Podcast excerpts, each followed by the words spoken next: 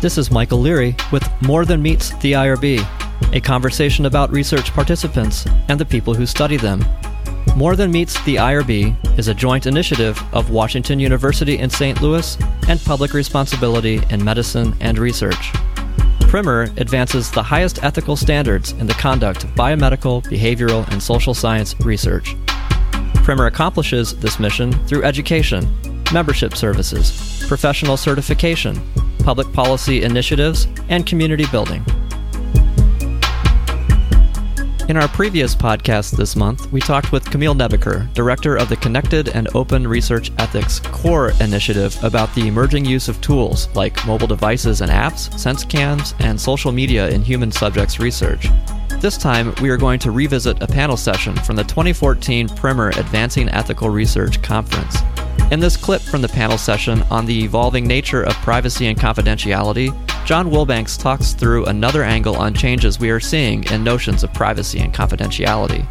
The scale of data available to researchers has increased dramatically. Various devices and apps have made real time collection of data about our habits and experiences possible. Are we going to need to change the way we think about privacy and confidentiality? What kinds of things are researchers doing to navigate these important questions and participant expectations? John Wilbanks has a brief report for us here from the vanguard of big data research. John T. Wilbanks is the Chief Commons Officer at Sage Bionetworks, and he works to promote the use of technology to pool medical data, creating a commons where information is integrated and accessible. Mr. Wilbanks is also a senior fellow at FasterCures and founder at Consent to Research. Mr. Wilbanks serves on the board of directors for Impactstory and the tranSMART Foundation, as well as on the advisory boards for Boundless Learning, Curious, Genospace, and PatientsLikeMe. He has numerous publications on data sharing, and a chapter titled, I Have Seen the Paradigm Shift, and It Is Us, in the fourth paradigm, Data Intensive Scientific Discovery. I already gave most of my structured stuff, so I'm going to be a little more off the cuff. Um, and the the first thing I wanted to bring up is this concept of the evolving nature of privacy, confidentiality, uh, anonymity. Um, and so I think that we've put an enormous burden on the word privacy, right? It sort of, it has to contain all of these multitudes of things. You know, on one level, things like freedom of expression and freedom of assembly, um, which are what we sort of the mainstream privacy conversation is dominated by, uh, as well as these ideas of sort of protection from harm or protection from uh, unique identification. And the the thing that is interesting to me about the space right now is that there's sort of simultaneously a crisis and an opportunity. And if you're a Simpsons fan, you would say that's a crisitunity, right? And the crisis is the pressure of big data and the pressure of utilitarian philosophies to say, you know what, the greatest uh, good for the greatest number of people, and maybe we'll create something like a vaccine, um, a vaccine abatement fund for people who get hurt by big data. And that's that's a, it's a legitimate argument out there. I just don't happen to agree with it. So Mark, Mark and I agree a lot on this.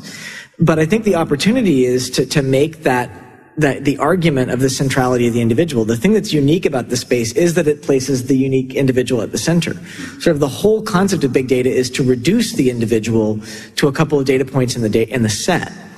So it's, it's a remarkable space, the bioethics space, from which to actually start talking about evolving our contemporary understanding of privacy and confidentiality into one that is actually human centered, as opposed to one that is scale centered or algorithm centered. It's a remarkable opportunity because I don't know any other space that even has the capacity to make that be the argument. Let's back up just a second. What is this space? What is big data?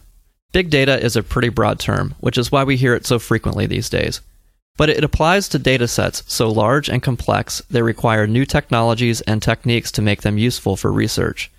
Mobile devices, cameras, software logs, social media, and activities as simple as buying something in a store with a credit card feed these databases continually. Here is a good example. The NIH 1000 Genomes Project is publicly available through Amazon Web Services. Amazon does not just sell things, it also stores things on the web in what we call cloud based applications or services. This NIH database holds over 200 terabytes of information. Now, this is hard to imagine, but this is the equivalent of 16 million file cabinets filled with full pages of text, or 30,000 standard DVDs. Entities like Sage Bionetworks have begun to harness the power of all this data for scientific discovery, while fully recognizing the ethical challenges that have appeared along with big data. So the the things I want to pull apart are anonymity first and then confidentiality second. So I, I do think that anonymity is going to be very difficult to guarantee you know, at least uh, for the next 10 or 20 years until we develop technologies that create anonymity more effectively.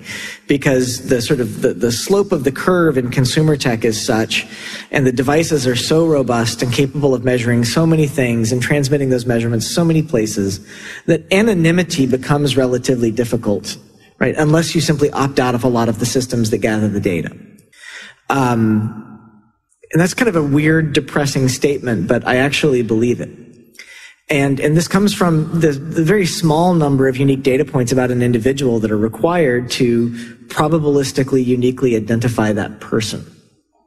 And so this is why I think it's really important to say anonymity isn't privacy. And I think anonymity is part of what we have uh, attached to privacy, but this, this concept that we are going to be perfectly anonymous, it's just going to be really hard. Even if you decide to never pay cash, right? So to never use a credit card, but to only pay cash, right? Let's say you're freaked out about Uber for lots of reasons, right? Uh, I don't know if any of you have heard um, some of the things that Uber is known for doing. One of them is what they call rides of glory, which are anyone who takes a taxi between 12 and 1 a.m. to a location and then takes a second taxi away from that location between 4 and 5 in the morning. Right? They've deleted this blog post, right? The anonymity of that is, is pretty small to the people who are inside the company because they can see the account information of the individuals, they can see the addresses they went to, right? The anonymity there is terrible. What's awful is that the norms don't say that that behavior is wrong. And so, you know, you could get a, and then, and so I've been watching the debate on this thing. Oh, well, don't use Uber. Delete the Uber app from your phone. Okay, cool. Let's say I use cash and take taxis. At least in New York, they've all got cameras in them. Those cameras are uploading facial images to a face recognition system. So, okay, so I can't take a taxi, I can take a bus. Well, bus stops are typically surveilled by video cameras, which are also uploading images to a facial recognition system. And so anonymity is getting to be a pretty hard thing to do unless you want to be a total Luddite. Um, and frankly, a lot of these tools and services that are taking our anonymity away are, are useful and people like them and are willing to make the trade. So it's going to be pretty hard to overcome that. And so I'm, I'm pessimistic about anonymity until we can come up with better cloaking systems for anonymity. And there is some good stuff happening on that front from the privacy community. So encrypting all websites securely end to end makes it harder to crack the stuff that you can slurp up continuously. Right? Using encryption on email makes it harder to slurp stuff up continuously. There's a variety of things that I think are going to happen that are going to make it harder to relentlessly surveil. But, you know, if you use a loyalty card at a, at a, a grocery store with a credit card, you've been identified. Like in that single transaction, you've been identified. So I think that we can talk about anonymity in health and clinical research in a way that's really important. But we have to acknowledge that the anonymity outside of the health and clinical research in those people's lives is really decaying. So to the extent that we're preserving something, we should be preserving something that respects the privacy and the desires of that individual. And so that's sort of the second piece to it, which is confidentiality. Right? When I dig in on, on what people say they want, when they say they want anonymity, in most cases what they want is protection from harm, however they define harm, as well as some sense of confidentiality of the information. And when we talk about consent, so much of the consent, of the burden on consent is on the subject and not on the data user in a big data context. So, I mean, I didn't get into this, but at Sage, we have an entire set of constraints on data users that we apply that we feel protect the confidentiality of the data that gets uploaded. So we de-identify everything. We're super careful about de-identifying things by removing identifiers.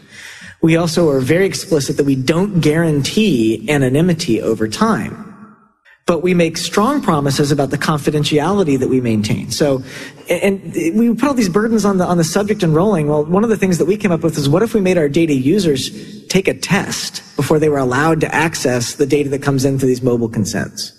So we've got 60 questions, sort of, you know, very complex SAT style questions. You get served 15 of them as a data user. If you want to upload data, or access the data that's gathered into these mobile consents, you have to pass the test at 100%. And you can take it as many times as you want, but we'll mix up the questions. Because we're reducing the odds that a naive user comes in, downloads the data, and leaves it on a bus.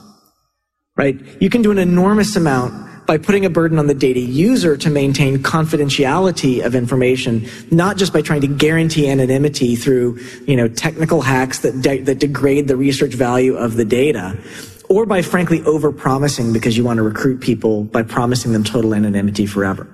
Because the thing that makes you valuable medically from a study perspective, right, is the longitudinality of the data about you, right? The more we can learn about your phenotype, your environment, your choices, your genotype, the more we can infer replicable knowledge about those kinds of phenotypes, those kinds of genotypes, those kinds of environments. So it's really hard to promise someone if you're going to do a useful longitudinal study that you're going to perfectly protect their anonymity. But you can absolutely maintain a series of norms about confidentiality. And imposing obligations on the user is one way, right? And then thinking creatively about ways that you can make sure the user of the data understands those terms as well as the subject understands the consent terms are really important. So one of the things that I'm pushing for with a variety of institutions is a video oath for people who want to analyze big data. So there's, there's sociology on this and it comes from honor codes at schools over cheating, which is that if you have an honor code, it reduces cheating. And the, the effectiveness of the honor code appears to be correlated with the complexity of the signing ceremony. Right? So if it's just in your freshman orientation pack, you're like, yeah, but it does help, right? Uh, but if you have to go sign the wall in front of your entire class, cheating just drops remarkably. So could we come up with a 20, 30 second oath that says, I pledge not to re-identify anyone in this data set, even if I might be able to. Right? I pledge not to harm anyone, you know, on purpose or by accident, right? I pledge not to contact anyone who doesn't want to be contacted and make them record that. I mean, I have three cameras in my bag backstage between the front camera of my phone, the back camera of my phone, and my computer webcam. It would take me less than a minute to, to record such an oath and upload it to YouTube. And why shouldn't that be part of every big data researcher's profile page so that anyone whose data is being accessed can go play the video? And the funniest thing is I'm doing this with a big institution. The IRB loves it. IRB loves it. And the researchers say, we, we showed them the pledge, and the researchers are like, oh, this is fine. And we said, no, we want you to record a video. I don't know about that. Like, interesting, right? what part of the oath don't you like? Right? It was fine to sign it. But I think this, these are the sorts of things that we have to think about. We have to think about the technologies that protect confidentiality, but we really need to think about the norms for the users of the data and the collectors of the data that say, you know, don't collect icky personal data right? Don't snoop in it for fun to write blog posts or to tell party stories. You know, take pledges, right? Bind yourself to act in an ethical way. Because I think the, the scale of the data we have is new enough. The ethics aren't, but the scale of the data is new enough that I think we can look for new sociological ways to try to encourage the users of data to not be jerks. Because some of the most pressing problems we have in, in anonymity and confidentiality have to do with the users of the data being jerks. And we can, you know, it's I don't really want to consent people to say, not only do I want you to share your data with me and share your, your personal information, but I'm going to give it to jerks who are going to abuse it. I don't want to consent people to that. I want to say, I'm going to share it with people who share your values. Right? Because I really think that the, the, the asymmetric stuff that Mark talked about is really important. And it's going to be even easier for a researcher to pretend that those aren't people in a big data world. Or if you've got, you know, one, you know, one person is a person, right? One person's medical record is a person, but a million medical records is a statistic. 50 million medical records is so big that you think of what we could do with that, but don't ever make me talk to those 50 million people. And I think there's a sort of a sacredness to saying, let's put the person in the middle. So sort of to, to come back to, to where we started, right? The, which is Laura was talking about the norms of this, right? I think we can do an enormous amount to protect confidentiality, I think we need to acknowledge how hard anonymity is, especially in terms of the utility and the relationship they have with each other. But we have to think about the norms and the way that we enforce those norms, because that's really what scales best. It's not going to be legislation, probably. It's probably not going to be policy, although we can do a ton in both of those spaces. But norms scale really well. And I'll, I'll sort of stop with an example of, you know, I spent a lot of time in the hospital this fall as a caregiver. And we have a norm that we don't look in open doors at hospitals. Right? It's a very powerful norm. If you are walking around staring into people's hospital rooms, you're a jerk.